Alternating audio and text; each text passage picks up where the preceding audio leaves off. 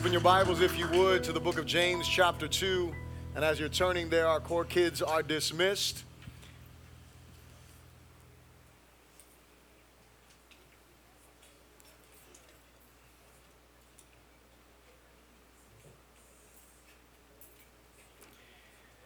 James chapter 2. And we'll begin reading in verse 1. The cars are worshiping.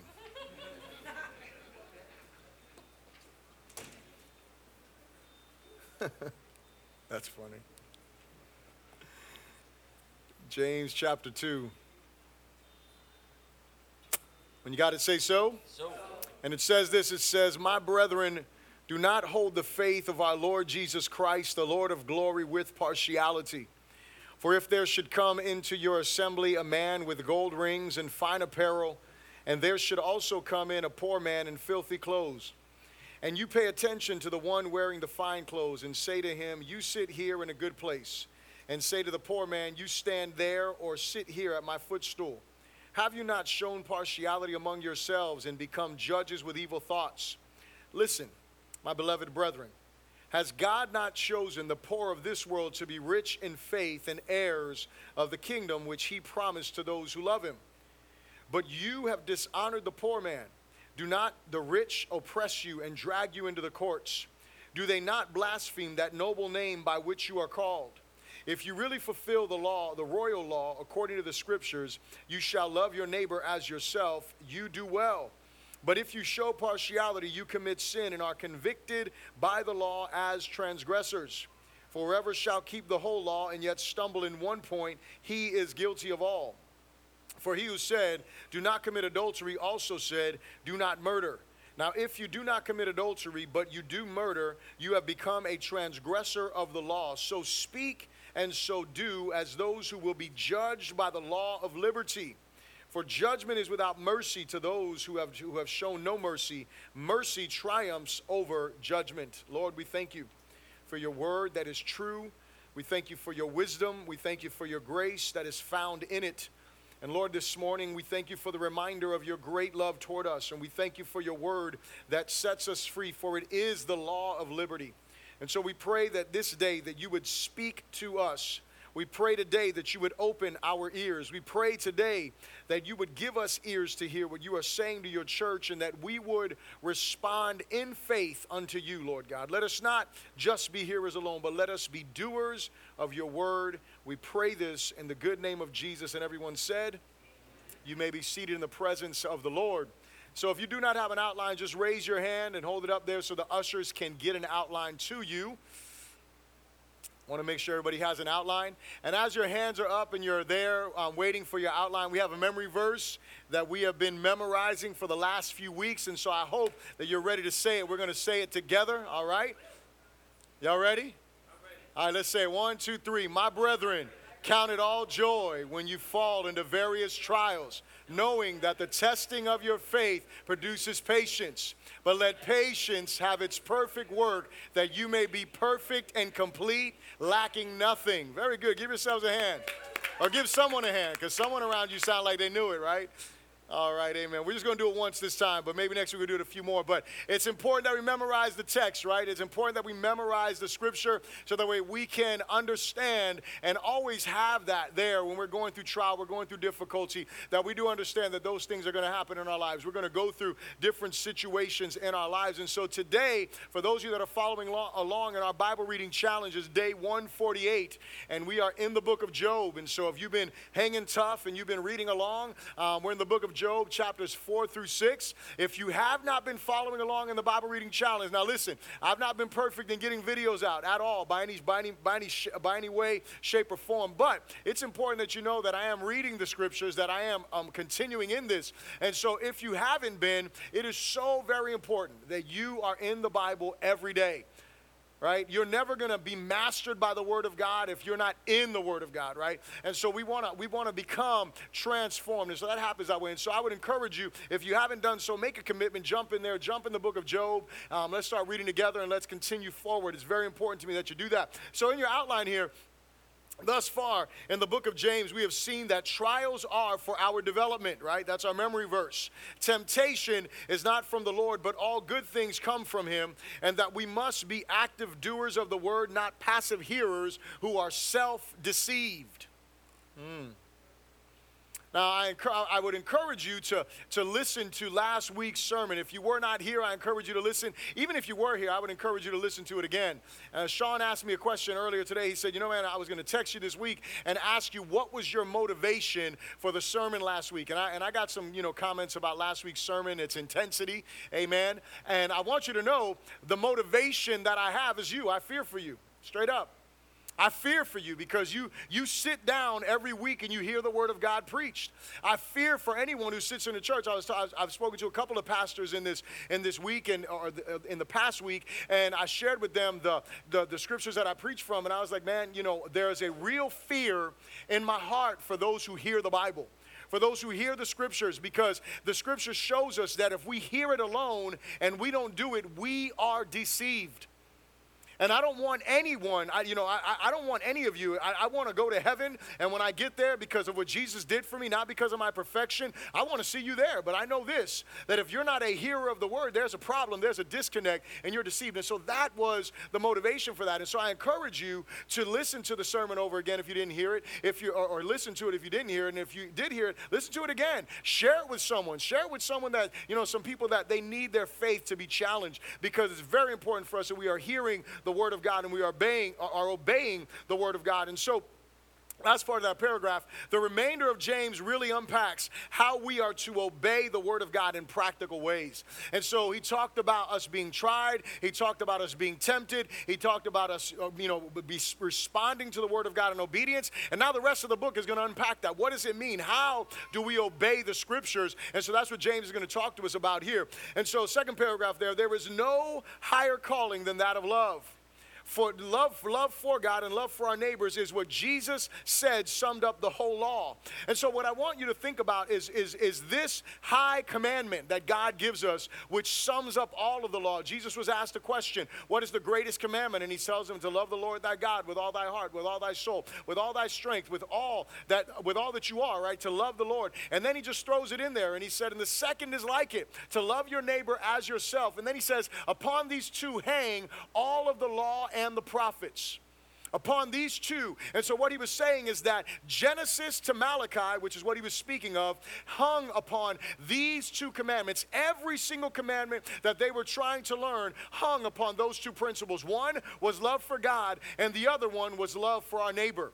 And if we live that way, then we were going to be able to fulfill all of the law of God. And every prophetic utterance was to do what? Was to push us closer to Jesus, to turn us to Him. And so what He's communicating to us is letting us know that this is what this is what we're supposed to be giving our lives towards. Now, I don't know about you, but I know about me, and I can only talk about myself on this, right? But here's what I realize: is that this being the highest call and the highest command, it is also, if I'm honest with myself, is probably one of the hardest commands to follow to love the way that God has called us to love to love. I mean, I, I know when I first became a Christian, I mean, I, I, was radically saved. For those of you that were here on Easter Sunday, radically converted, radically, you know, pulled out of the dark, and God delivered me in such a great way. And so there was no question at all in my heart that I that I love God. I was so grateful for what He did for me when He opened my eyes and let me see where I was at and what He did for me. I was I was overwhelmed with that. But you know what? Even after that, I recognized something else immediately, almost almost immediately after I became a Christian. It was so hard to love faithfully. It was so hard for me to love others the way that I was called to love. I mean, if you just sit down and read through 1 Corinthians, and we'll talk about this a little bit more, but if you see 1 Corinthians chapter 13, just read through that chapter and just look at what it, what it says love is and what love does. And then I want you to ask yourself a question Do I do that every day, all the time, every situation, with every person that I deal with? And the answer is probably going to be a resounding no, I do not. And what I want you to know is that you're not alone, but this is a high calling that God gives us for us to love one another. Last paragraph there we must strive with all of our soul to love unconditionally, even when our faith is being tested and we aren't feeling it. Hello, somebody. Remember, James is speaking to a people, to keep it in context, of people who are going through trials of faith. Now, how many of y'all, when you're going through trials, you just want to be loving? When your patience is being tested, you just want to love on someone, right? Like that is exactly what you want to do. You want to show the love of Jesus to everyone. No, you don't. You want to lay hands on someone. Hello. And it's not to pray for them, right? It's to like, you know, I mean, I'm just saying, like, let's just keep it real and be honest. And, and this is a reality. These people are being tried and these people are being tested. And James is calling them in the midst of all of these trials, in the midst of this testing, to do what? To show an unconditional love, to demonstrate that unconditional love unto the world. And so here's the thing unconditional love is the thing that separates us from all other religions and sets us apart as the disciples of Jesus. That's what unconditional love does. It sets us apart from every other religion because we're loving not because you're so religious or you're so perfect. We're loving because of what? Because of what Jesus has done for us. And so here is the big idea today unconditional love testifies to our faith. And so today we're going to talk about the love test. Unconditional love testifies to our faith. And so, if we're, uh, if, if, if we're going to be the way that Jesus calls us to be, then we are going to have to strive to love in an unconditional manner, right? We're going to have to strive to love the way that Jesus calls us to love. And listen, I want you to know something that love is a high love. Hello. That love is a love that is a high standard. And, and, and for some of us, you know, for some people, it's a little bit easier to climb that mountain of love, right? For some people, I mean, you see it in some people. It seems like some people, it just like almost comes natural to them, right? Like they're like the love just overflows them. And and typically, and I and I hate to use a gender bias here, but I'm going to use it because I think there is some significant truth to this. Because if not, God would not have said, "Husbands, love your wife as Christ loves the church." He didn't tell wives to love. You know why? Because lives nurture naturally. It's just a natural thing. Men, on the other hand, I'm sure that men typically we're not waking up saying, "Yes, how can I love today?" Like that's not the first thing we think about. Like how can I love better today? Like, you know, we don't we're not that's not that's not just a natural thing that comes for us. And so what I want to say is that this is what we strive for and this is what we pursue to love the way that Christ loved because you know what? If there was anyone who was a man's man, it was Jesus. Hello. I don't know any man that could have taken the beating, the beating that he did without dying. I don't know any man that could have hung upon a cross the way that he did after all of that without dying, but he did. He shows us what a man is, and that man, he demonstrates in his flesh, and even on his throne in glory, but in his flesh when he's here, he demonstrates for us what unconditional love really looks like. And so that should be the goal for each and every one of us. And so the first thing I'd ask you to repeat after me is this, and I want you to know one of the words in here. Um, is wrong in your outline. I'm not sure if they fixed it back here, but it is this. Say this with me. Unconditional love, Unconditional love. emphasizes the glory of Jesus. Unconditional love emphasizes the glory of Jesus. I sent that before I edited that part there. And it does magnify for sure the glory of Jesus. But what I want you to realize that unconditional love emphasizes. It, there has to be an emphasis on the glory of Jesus for us to love unconditionally. Look at what verse 1 says. He says, My brethren, do not hold the faith of our Lord Jesus Christ, the Lord of glory, with partiality. And so what he says here, and if you if you're reading the New King James Version or other versions may not have the word the Lord there. In the New King James, the words the Lord are italicized. And whenever a word is italicized or words are italicized in your Bible, it is typically, unless it's a quote from somewhere else, it is typically indicating to you that those specific words are there for English clarity, but they were not there in the original text. And so, if you were to read this in its original language, the way that it would come across is this My brethren, do not hold the faith of our Lord Jesus Christ of glory with partiality. The emphasis is on the glory of Jesus.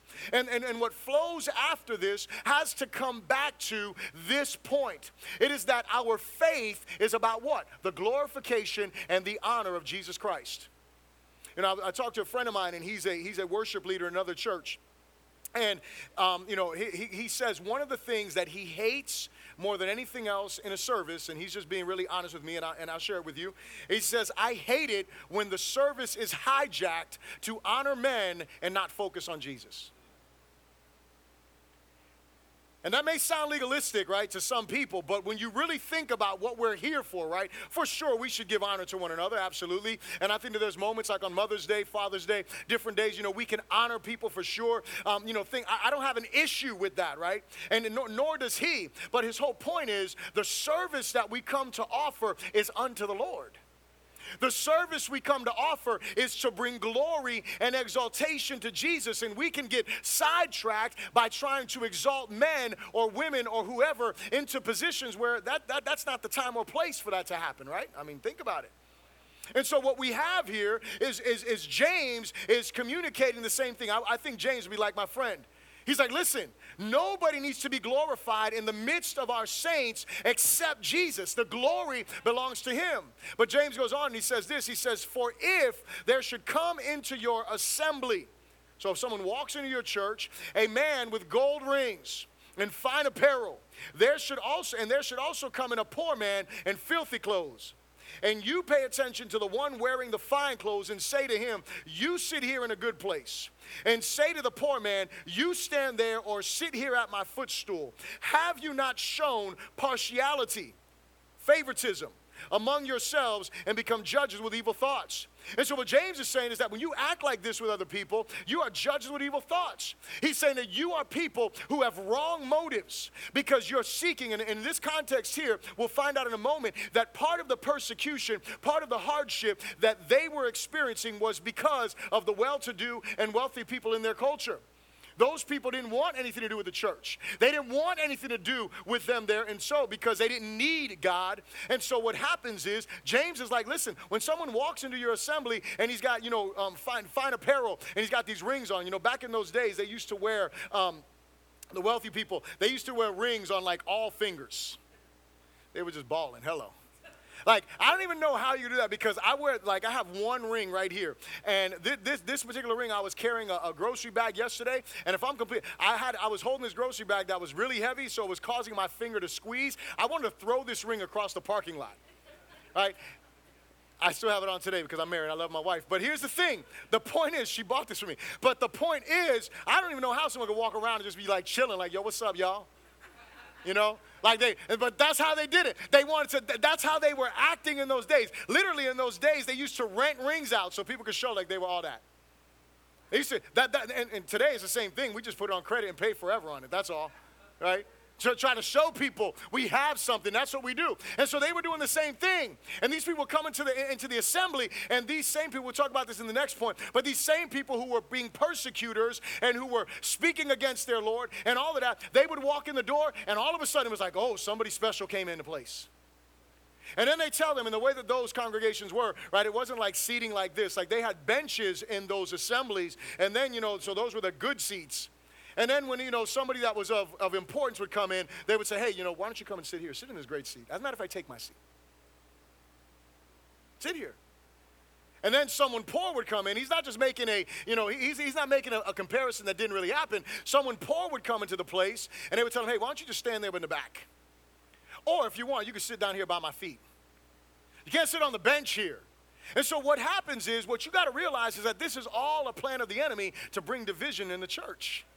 This all a plan of the enemy to forsake the glorification of Jesus because this is why glorifying Jesus becomes so important. Because when we see Jesus as the Almighty, as the only glorious one, when we see Him as the only one that is worthy of veneration and worship, you know what that does? That brings all of us down to the even slate. Are you here?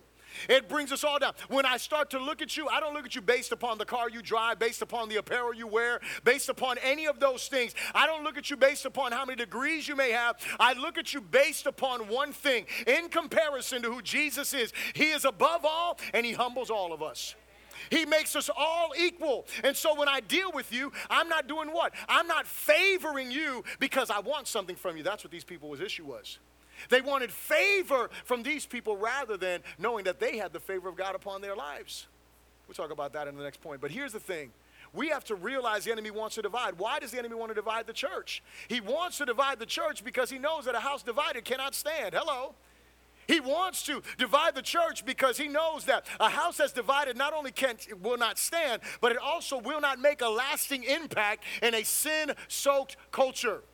And so he's real easy. He wants us to all have this favoritism. Here's the thing you got to get is that favoritism among the classes is expected outside of the church.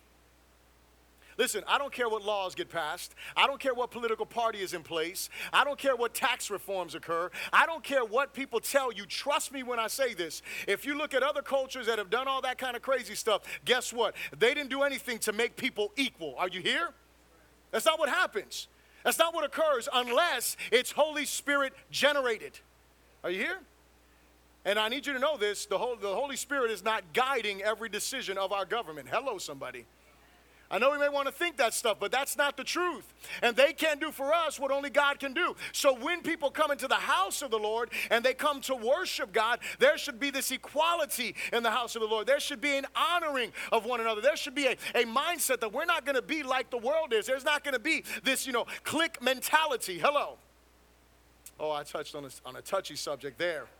Let, let, let, let me say this for you just to liberate you right quick. Every church on the planet right now has a clique mentality.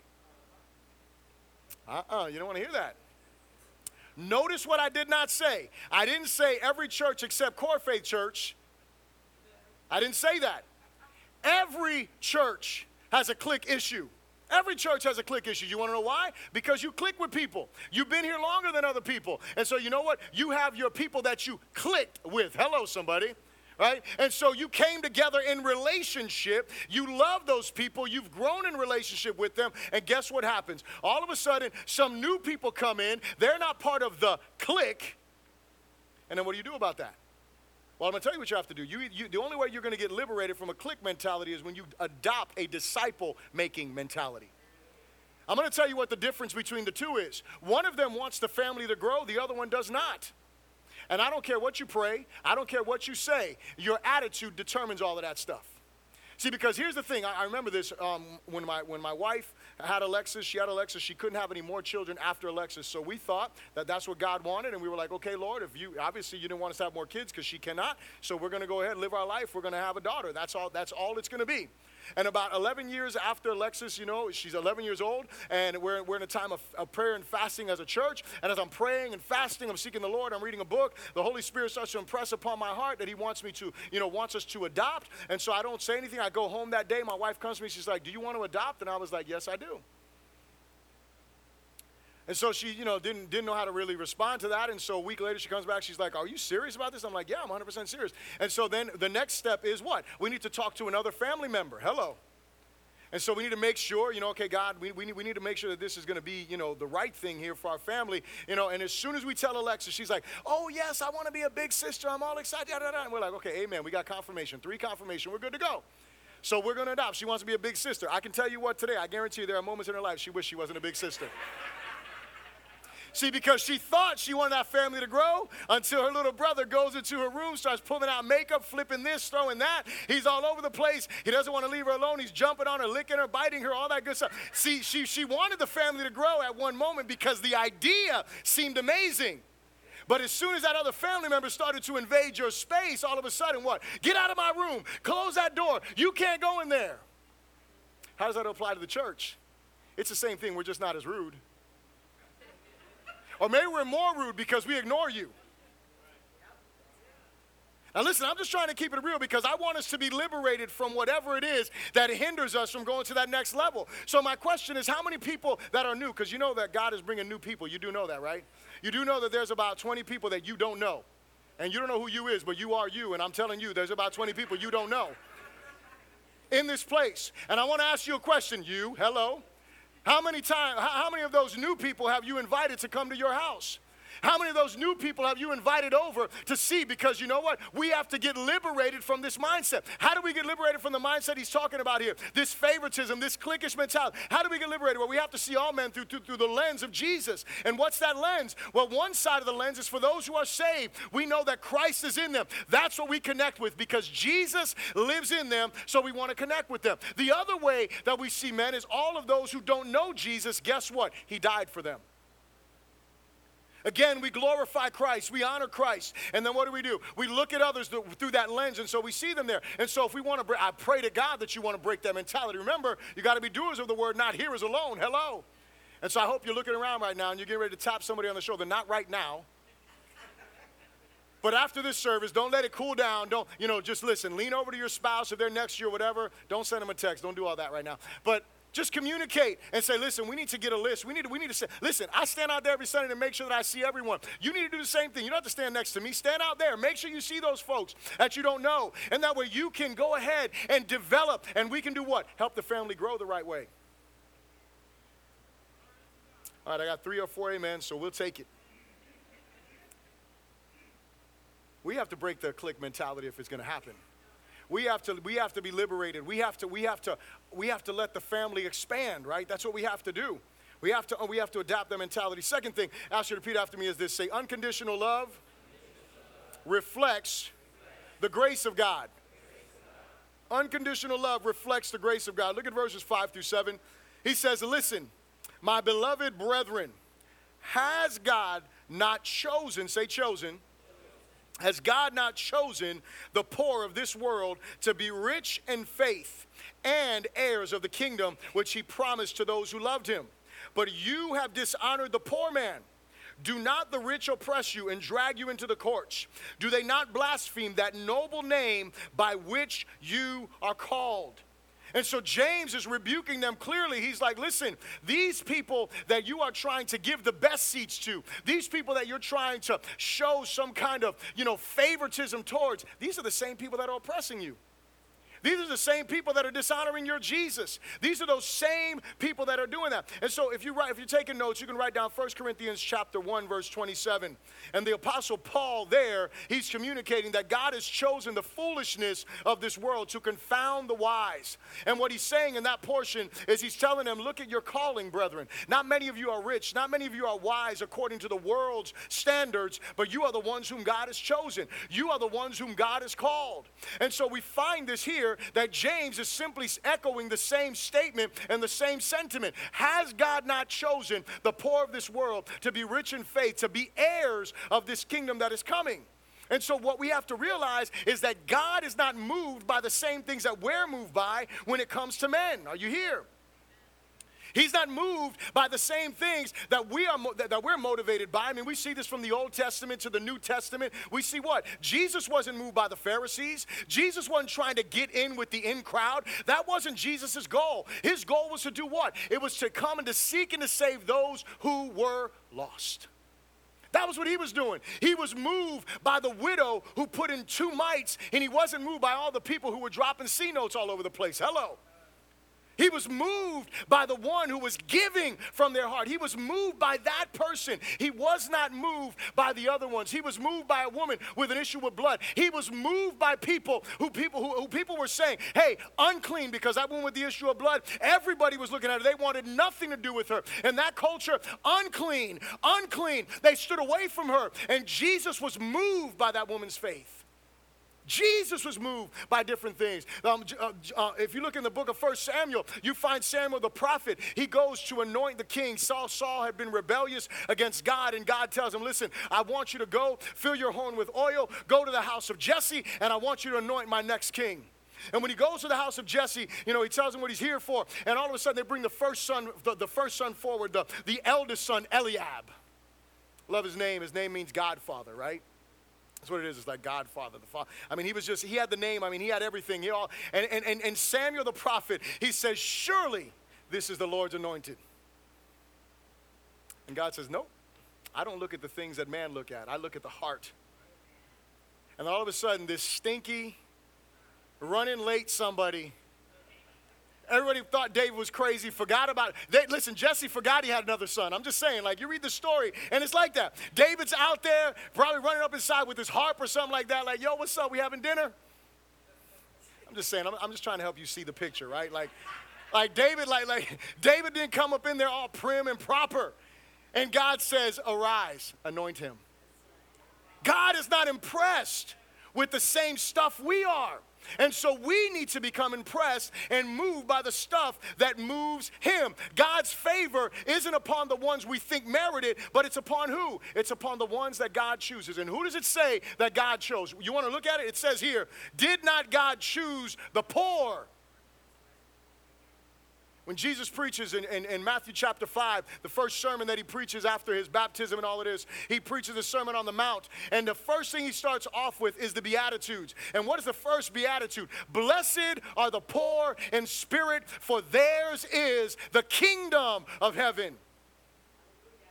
Who does God choose? The ones who are poor in spirit. In this context, for sure, he is saying you've dishonored the poor man who walks into your assembly, the one who doesn't have anything, the one who can't give you anything. But what the what, but the overarching reality of scripture is what? Is that the ones that God chooses are the ones who are humble. The ones who acknowledge their need for God. You remember this guy, the rich young ruler, in the, in the Gospels, he comes to Jesus. He says, Good teacher, very holy, very reverent guy. Good teacher, what must I do to inherit eternal life? And Jesus replies to him, Why do you call me good? Only my Father in heaven is good. And he's like, Well, you know, and he's like, So you keep the commandments. And he's like, Well, which ones? And so Jesus goes through all the commandments, and this young man, in his, in his humility, I'm lying, says, Well, I've kept all of those since my youth. What else do I lack? Jesus looks at him. The Bible says, it says, it says, he looks at him with love. He loves him. Hmm. It's like, I love this guy. You lack one thing. Go sell everything you have and give to the poor then come follow me. Great will be your reward. You know what the Bible says? It says the man turned away sorrowful because he had great possessions.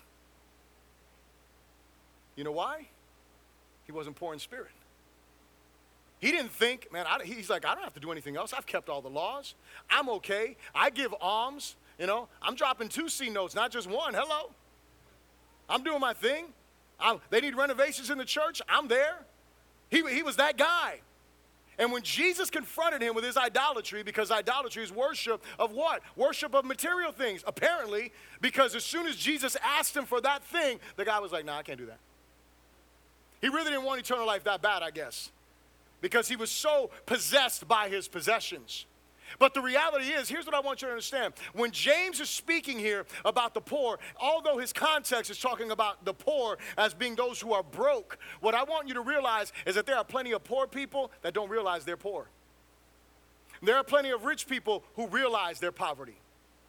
So the reality is that we have to look at those, those who are what? Who are humble before the Lord, those who are submitted before the Lord. See, unconditional love reflects, I said he reflects the grace of God and it shows the grace of God. And so I deal with others doing what? I want to show them the grace of God. I don't want to favor you because I want something from you. I want to show you favor because you need the one that favors me. Are you here? Their problem was they were looking at it the wrong way. And here's what I want you to understand from this is that whenever we decide that we are going to favor the wrong people for the wrong reasons, we inevitably inevitably leave them and others with the wrong impression of God's grace leaving with the wrong impression of God's grace. And so these people, they feel this way. They feel like they're entitled. They feel something like that. And then James goes on. Look what, and I just want you to see what he says in verse 6. He says, But you have dishonored the poor man. Do not the rich oppress you and drag you into the courts. Listen, this, this stuff is still happening today, y'all. Don't, don't, we're, we're, we should not be blinded, right? I mean, every, every time I, when I read this scripture, I always think of that couple with the bakery that just didn't want to serve a homosexual couple. They, they didn't want to serve them in their wedding. That was their right. That was their right to make that decision. And because they make that decision, what happens? All of a sudden, it wasn't the homosexual couple that was the one that was financing the suing of these people. It was someone else that gets behind them. And now this couple that was a mom and pop shop, guess what? They're no longer in business because what? Because the wealthy got behind a wrong thing to do what? To blaspheme the name of the Lord. To somehow say, well, man, you Christians are bigots. You know, you Christians are, you know, you don't show love. Hold on a second. Wait a second. Time out. So if I let my kid go run and play in the, you know, I, I let my, I mean, how, how many of how many of you parents would just let your kids go play in whatever rush hour traffic wherever they want? You would, you would do that, right? Because you love them. Because they want to, right? They, because they want to do that. So just let them do that because you love them, right? That makes sense, doesn't it? Just let my kid. Listen, I love my child. I'm going to let my kid while the stove is hot, burning. Hey, man, you go in the kitchen and do what you want to do. You do your thing. That's love, isn't it? Is, is that not love? Come on, I'm being sarcastic now. None of that is real love. If I love someone, then I'm not just going to sit there and just tolerate whatever because I love them. No, no, no. I'm going to make sure that I communicate in a loving way what they need to hear. Church, that's your job. Communicate the truth in love in all scenarios, in all situations. That we're going to be those kind of people who are demonstrating the grace of God. I can love you. That doesn't mean I'm going to agree with you. That doesn't mean I'm going to tolerate everything that you do. I tolerate you because I love you. I love what one person said about tolerance. And I move on because I guess y'all need to hear this part. This wasn't even written down here. But one person said this about tolerance tolerance is for people, not principles. Understand this. Tolerance is for people, not principles. I tolerate you. I love you. That don't mean you're gonna act a fool in front of me. That doesn't mean that I'm just going to let you be how you want to be and I'm going to just applaud everything you do. I'm not going to do that. And so we have to have the right mindset from the scriptures. It is important that we are committed to reflecting the grace of God to all men, rich or poor, yet we must never cater to or show favoritism towards those who blaspheme the name of our Lord. That's what these people were doing. They were blaspheming the name of the Lord. You know, I thought about something, and, and as I was going through this, I thought about the seeker sensitive movement that, you know, we have that's been going on for a long time. And basically, the seeker sensitive movement in the church is that, you know, we want to make everyone who comes into the church as comfortable as possible. You know, we were, we were talking in our Connect the other day, and, and we were talking about the difference between our days today and back in the days. And like the, like, like the altar, right? This is a stage now. Now, it used to be an altar. It used to be sacred. Like you didn't get up here. Like they, no joke. You can go to some places like this. There's a pulpit down here, because you ain't holy enough to get up there. Now, listen, I'm not saying you're not holy, but what I want you to understand is this is that they were setting a precedence. And so, kids, when they came into the church, you know what they did not do? They didn't come running from back there and jump up here and roll over there and roll back down and do it. It wasn't like that. It was a different day and a different time. But why was that? And listen, my son done all of that. So I'm just saying, listen, don't, don't think I'm talking about your kids. Listen, what, what, what, what, I want you to understand is in those days, there was a sacredness to the church. There was a sacredness to ministry. When people got up and they were doing things, there was a holiness that was there. And so what happened was we move, we fast forward and we start to feel like, man, we're losing people. You know, people don't want to come to church. Why don't they want to come to church? Because they don't want to be holy. Listen, hold on a second, time out. So when does the church stop being holy so that way unholy people can come into the church? That'll, you'll, you'll, you'll figure that one out in the car. When is it that the church decides? So what happens is in these secret, in, in these seeker, I got like three minutes here. In, in these seeker-sensitive churches, what, what will happen is, you know, you don't say words like sin. You don't call people sinners. Um, you don't, you don't, you don't call, the, you don't talk about hell. You don't talk about the cross. You know, you don't sing songs for too long because if, you, if worship is too long, then they're just uncomfortable. That's not this church, but I'm just saying. I'm gonna call you sinners in about three minutes again. At least, at least three or four times throughout the sermon, you're gonna hear this. But listen, it's not. It's because it's true, right? People will never be liberated. But here's the problem there is nothing wrong. When someone comes to a church, you know, I talked about the clique mentality that every church ha- has and struggles with. But one thing that I can say about Core Faith Church, there is no one who has ever visited this church that has ever said that we're not a friendly people. Never. They come into the church, they're friendly welcome, they feel welcomed into the church. Here's the thing that I want you to understand you have to move as a church from being friendly to being friends. Because there is a difference. There's a difference. It's not just about, hey, how you doing? Wait a second.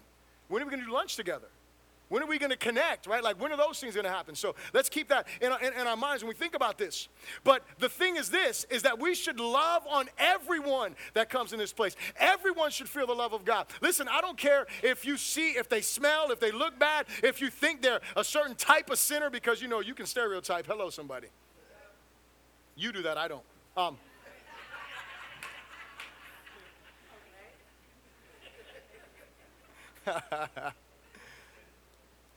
no matter what it is that you are feeling, right, or that or that you're you need to show the love of Christ.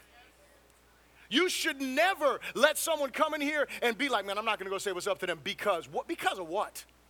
Listen, I'm gonna tell you something. You, you, you guys may not realize what I'm saying and the power of what I'm saying right now, but I remember being a heathen. Not just a sinner like I am now, but a heathen. Like I wasn't walking with Jesus. I was an enemy of God. I used to come to church and I would be high sitting in those seats. And can I tell you something that I long for? And, and, and, and I say this with, with, with all due respect. I used to long for the handshake of the pastor. I just, and I don't know why. I mean, I just, there, there was something that, that wanted some kind of, not the valid, I wasn't looking for validation of my sin. It was validation of my presence, that I mattered, When you validate someone by acknowledging them, that does something for them. When someone, listen, there should never be a person. I know, I know we give you like two minutes to say what's up to people. Listen, take more than two minutes. Make sure you say hi to more than your little clique. As a matter of fact, let me let, let, let, us make this rule right now. We're going to make a rule right now. This we're to be we're going to be legalistic about this. From now on, when you greet the people, you got to greet five people before you get to someone you know. Are you here? It's gonna be rough for some of you. That means you're gonna walk by someone and be like, Jonathan, listen, I can't say hi to you yet. I haven't got to number five. And you're gonna walk past and you are gonna say what's up to five other people that you do not know well before you get to the people that you know. And listen, if the time is getting short, hey, it is what it is. Those people that you would normally say hi to, call them on the phone. You know their number. Go hang out with them after church. Start making some connections outside of the people that, you know, you just normally connect with, right? That's important for us to do in order to help people feel the validation of love. And so the third thing here, I'm way over time now. I need about 10 more minutes, but here we go. All right. Number three. say, say this with me. Unconditional love, Unconditional love. fulfills the royal law. Unconditional love fulfills the royal law. You can blame Bernard for me preaching longer. I'm going to let you know right now. He asked me to preach longer every week. Every week he's like, Bishop, the message was too short. So here we go. Actually, him and Sean, they tag team me. But anyway, we're going to just go. Unconditional love fulfills the royal law. Look at what it says here in verses 8 through 13. It says, If you really fulfill the royal law according to the scripture, you shall love your neighbor as yourself. You do well. So he commends him. If you're striving after this, you do well. Verse 9. But if you show partiality, you commit sin. Do you see that? If you show partiality, he didn't say if you lie. He didn't say if you cheat. He didn't say if you curse. He didn't say if you commit adultery. He said, if you show partiality, you sin. That's what it says here. That's why when people come and tell me that they're perfect or that they've arrived or that they don't need to repent every day, I'm like, man, you don't know God. You do not know your Bible either because you read your Bible, you stuff like this, be like, partiality is sin? Yes, because we serve a holy God. Because our God is much more holy than we could ever understand. And when you just passively read the scriptures, you don't even see that there. Like a partiality sin. No, no, wait a second. Oh, hold on a second. This stuff sends people to hell. I'm just saying, I mean, this is that's what sin does, right? Sin sends us to hell. I mean, if we're gonna sin against the Lord. But if you show partiality, you commit sin and are convicted by the law as a transgressor. I told you I was gonna call you a sinner. There it is. Right? If you show partiality, right, you're convicted by the law as a transgressor. Look what he says For whoever shall keep the whole law and yet stumble in one point, he is guilty of all. For he who said, Do not commit adultery, also said, Do not murder. Now, if you do not commit adultery, but you do murder, you have become a transgressor of the law. So speak and so do as those who will be judged by the law of liberty. All of us are going to experience judgment by the law of God. Everyone will do that. For judgment is without mercy to the one who shows no mercy. Mercy triumphs over judgment. Jesus declared what?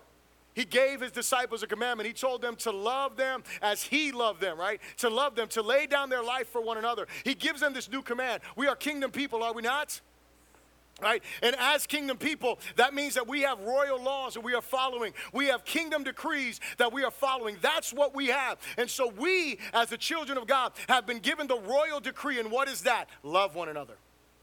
Love one another. That is the goal. That is the high bar. That is the standard that we are supposed to strive after is loving one another the way that Christ loves us, the way that he shows us to love. When we are living for the glory of Jesus, when we are living in light of the grace that he has towards us, we live to fulfill his word.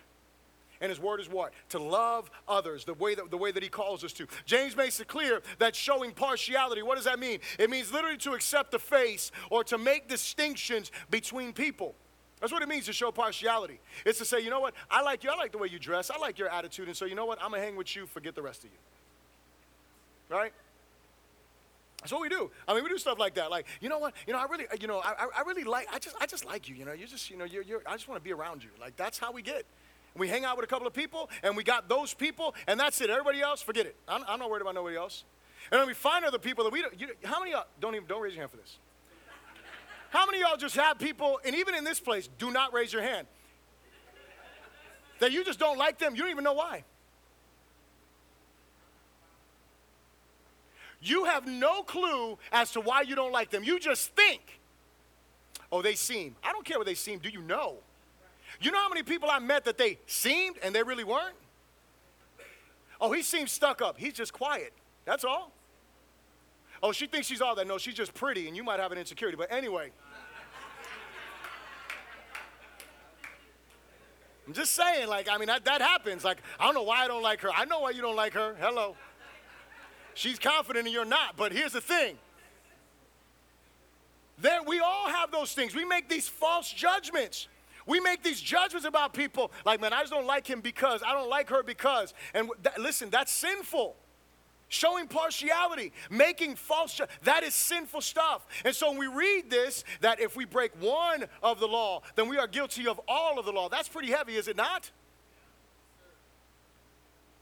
Shows us that we're sinful shows us that all of us he's talking to the church here all of us are transgressors listen if you if you if you can be honest with yourself then you break god's laws you know what this shows us though this shows us why we need the gospel so badly this reminds us that we are all sinners who fall short of the glory of God. That every one of us needs the grace of God, not just to come to Jesus, but to continue to walk with Him.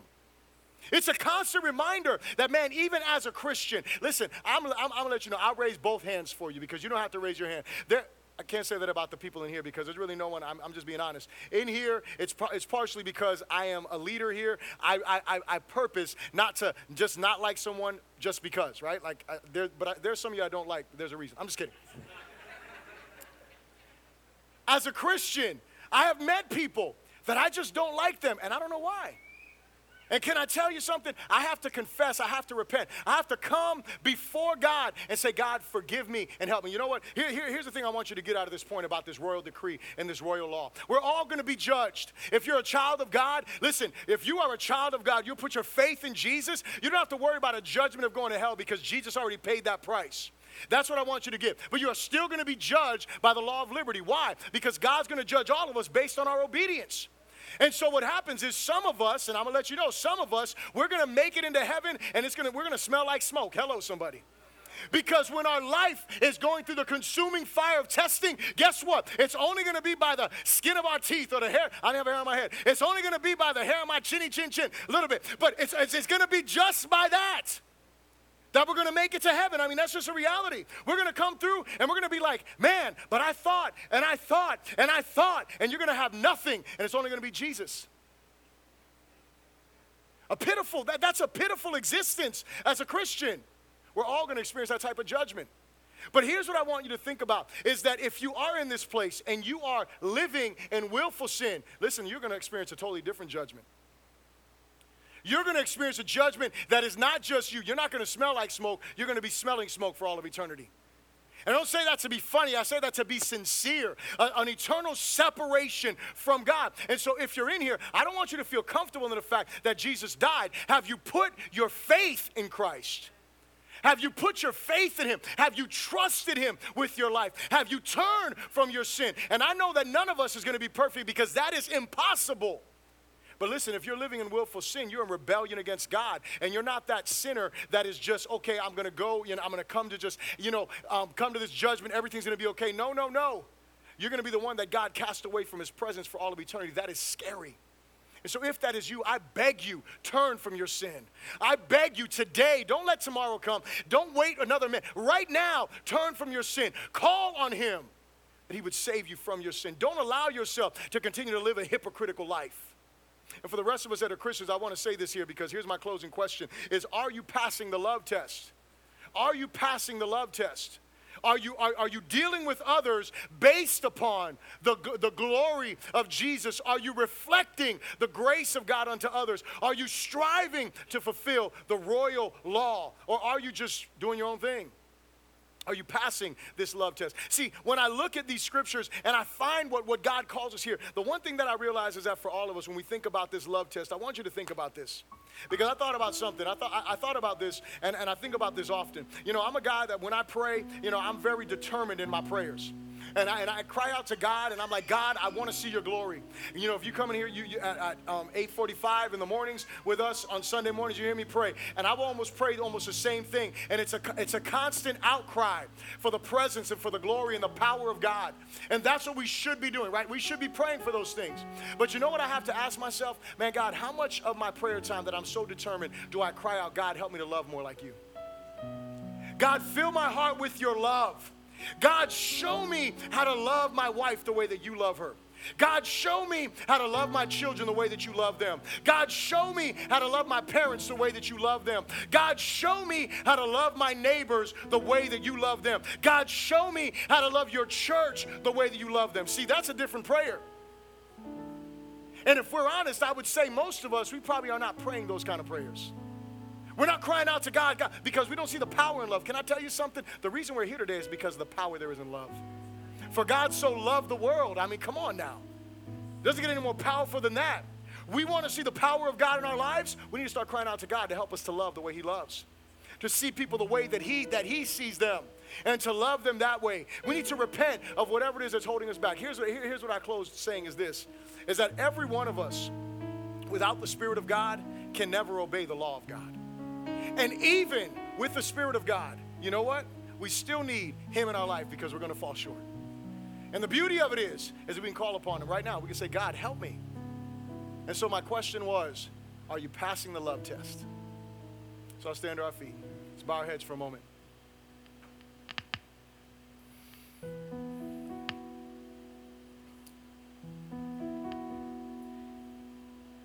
With your heads bowed and your, and your eyes closed, I'm going to ask you to raise your hand in a moment. I normally ask you to grab someone's hand, but I don't want to ask you that yet because I do want to ask you to raise your hand. Because I want to, I, I, just, I, I want to pray because I, I know that when we talk about love, there's so many complications when it comes to that. So many things sometimes that hinder us from loving. And so if you're in this place, you say, God, I know that I'm failing the love test. Whatever it may be, I don't know what it is, and I'm not going to go through all of my points. But you know you're failing it, but it's because there's something broken inside you. There's something hurting inside you. There's something that is damaged, and, and you just can't love the way that you know you should be. And you say, God, I want prayer for that today. I just want to see your hand. If you say that's me today in this place, I just want to see your hand lifted up before the Lord. I see the hands. Thank you for being honest. Thank you for being bold and courageous. You can put your hands down, glory to God. Now I want you to grab your neighbor's hand. And for your neighbor, I want you to act, act like that person beside you raised their hand. And I want you to know there were many hands that went up here. But as I pray, I want you to pray because I want you to be a point of contact. And even if that person beside you didn't pray, maybe someone behind you did. But there's hurting hearts that are having uh, that are struggling to love. And the only one that can heal that is Jesus Christ by the power of his Holy Spirit. Let's pray. Father God, we come to you right now in the great and mighty name of Jesus. And Lord God, we do acknowledge right now that your presence is here, that your power is here, that your word has been preached. And, and Lord God, those who have raised their hands, they've responded to you, Lord God, to your word. They want to be doers of it, Lord. They want to obey it. But Lord God, they're acknowledging that they're struggling, they're hurting, they're broken. And you said, Jesus, that you came to mend the brokenhearted, that you came to restore, that you came to heal. And so right now, Lord God, I pray that that healing would take place, that you would uproot that bitterness, Lord God, that you would uproot that unforgiveness, Heavenly Father, that you would remove whatever it is that is there that is antagonizing them, Lord, that is keeping them from loving the way that you call them to in an unconditional manner. Give them the ability, Lord God, to be discerning in how to love and who to love. But Lord God, today may they know how to protect their hearts without loving in a manner that is not unconditional. Lord God, we break those chains right now. We break those bonds right now Lord, we rebuke the plans and the lies of the enemy and every root that has been sown by seeds, Lord, of discord in their hearts. Right now, God, we declare your healing power upon them, Lord God. Father, glorify yourself and every broken heart. May they be healed right now in the mighty, mighty name of Jesus. We thank you and we pray this in your powerful name. And everyone said, Amen, amen, amen. Come on and give God a hand of praise.